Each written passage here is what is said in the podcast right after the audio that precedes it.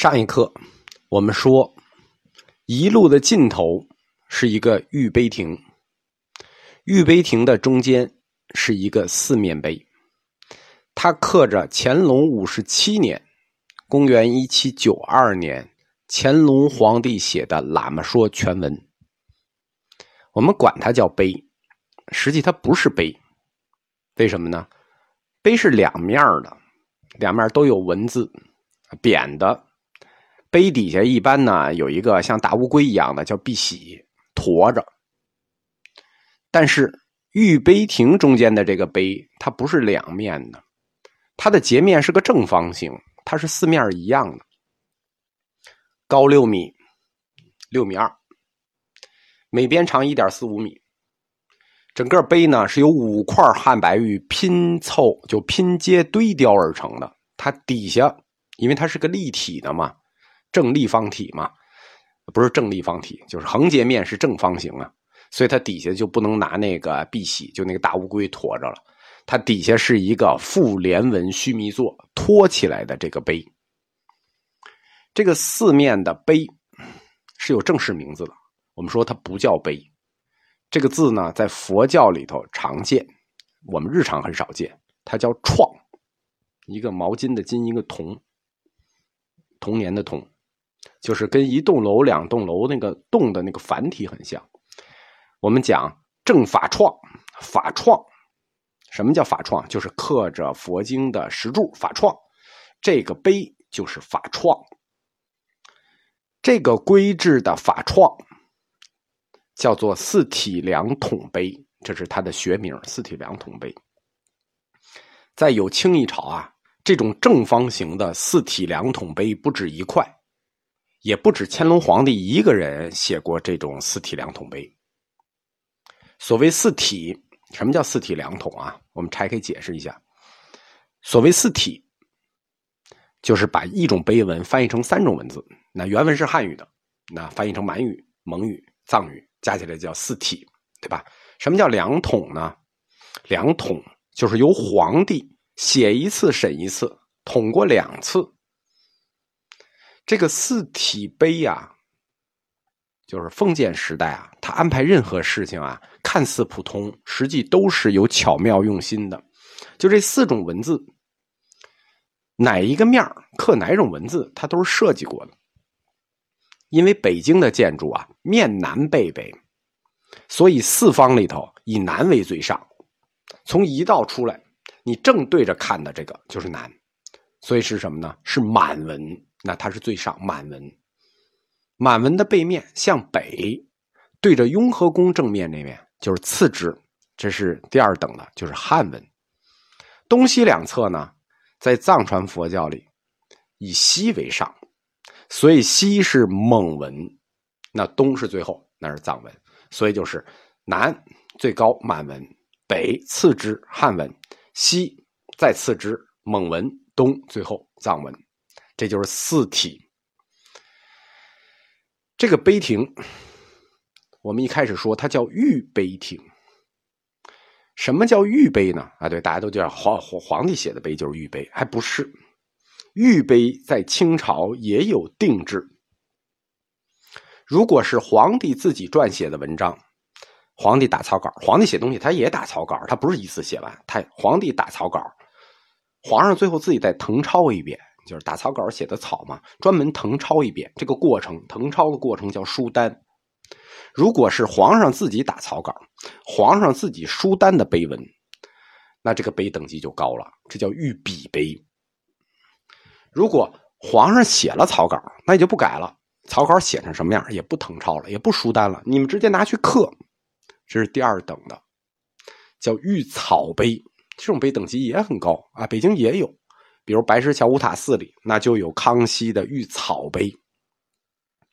雍和宫这个，它等级还要下一点就它既不是御笔碑，它也不是御草碑，它叫御制碑。那御制碑的等级就稍微低一点为什么呢？就是它也确实是皇上说的，啊，皇上写的，啊，不是皇上写的，皇上说的，书房给改的。一个御碑就三个等级：御笔碑、御草碑、御制碑。为什么要说一下这个玉碑呢？因为有清一朝，天下遗留下来的玉碑非常的多。康熙、乾隆他俩人都爱题字儿，他俩人又活得都长，他俩人又都信佛，所以各种寺庙古迹里头玉碑很多，玉制碑的量就是这种量是最大的。他这个玉制碑的制作过程是这样的啊，我们先说一下皇皇上，皇上先说个大概意思，就是我说一下大概意思。一般是说，也有自己写原稿了，但是呢，一般都有人趴在地上直接就写出来。顺稿以后，指定南书房一个写字好的翰林把稿子顺一遍，然后誊写一遍，这个过程叫誊清。誊清完的原稿是要收入勤政殿。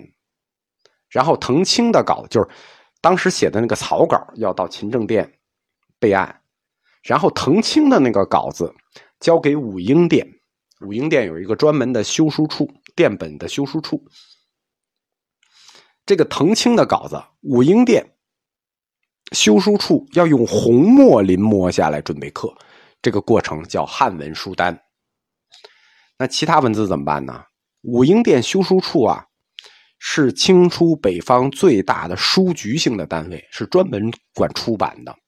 它下面有很多翻译坊，那有专门翻译满语的，叫皇上自己也不会写满语，有满语翻译，满语翻译房翻译并书单成满文。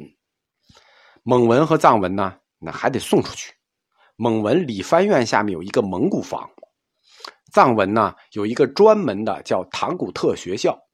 就是藏文学校，送去书单完了再送回来，这四种文字全部书单完毕，送给皇上再看一遍，皇上一说行，刻，那这就是第二桶，叫四体两桶，就是两桶，最后拿出去刻。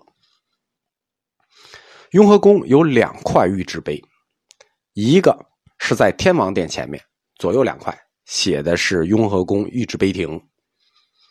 一侧是汉文满文，一侧是蒙文藏文，里面是乾隆皇帝自己写的《雍和宫小志》，另一块就是一到尽头的这个雍和宫四体两统碑。这个碑文写的是喇嘛说，喇嘛说这个碑文它的原文结构很特殊，它不是一个整篇，它是有主文有夹注。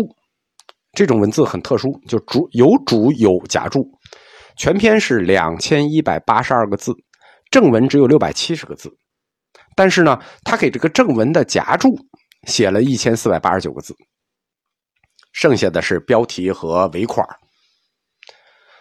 乾隆皇帝在写四体两统碑中间的这个喇嘛说的时候，他已经七十八岁了。喇嘛说呢？主要交代了一件事情，应该说主要交代两件事情。第一件事情就是为什么要兴黄教，第二件事情就是为什么要制定活佛转世制度的金瓶撤迁制度。通过喇嘛说，阐明了整个大清王朝对宗教信仰的政策。在这个喇嘛说的最后啊，全文我们下下篇说。在他的最后，乾隆皇帝用了两方印来表达他对这篇文章的态度。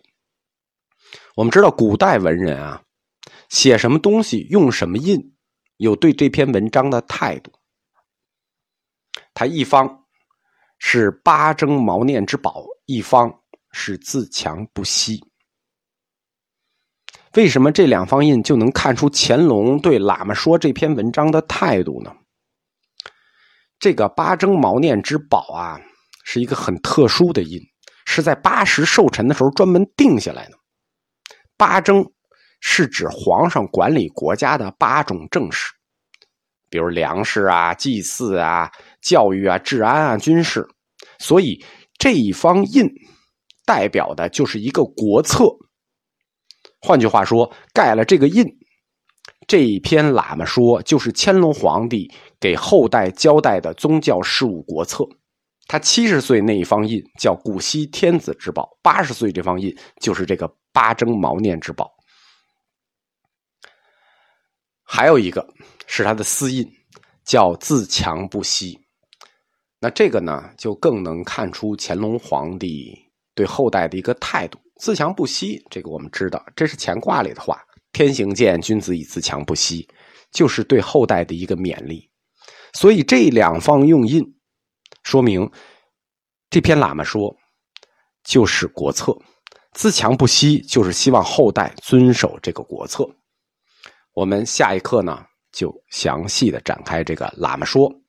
能更清晰的看清楚乾隆皇帝盖这两方印的用心。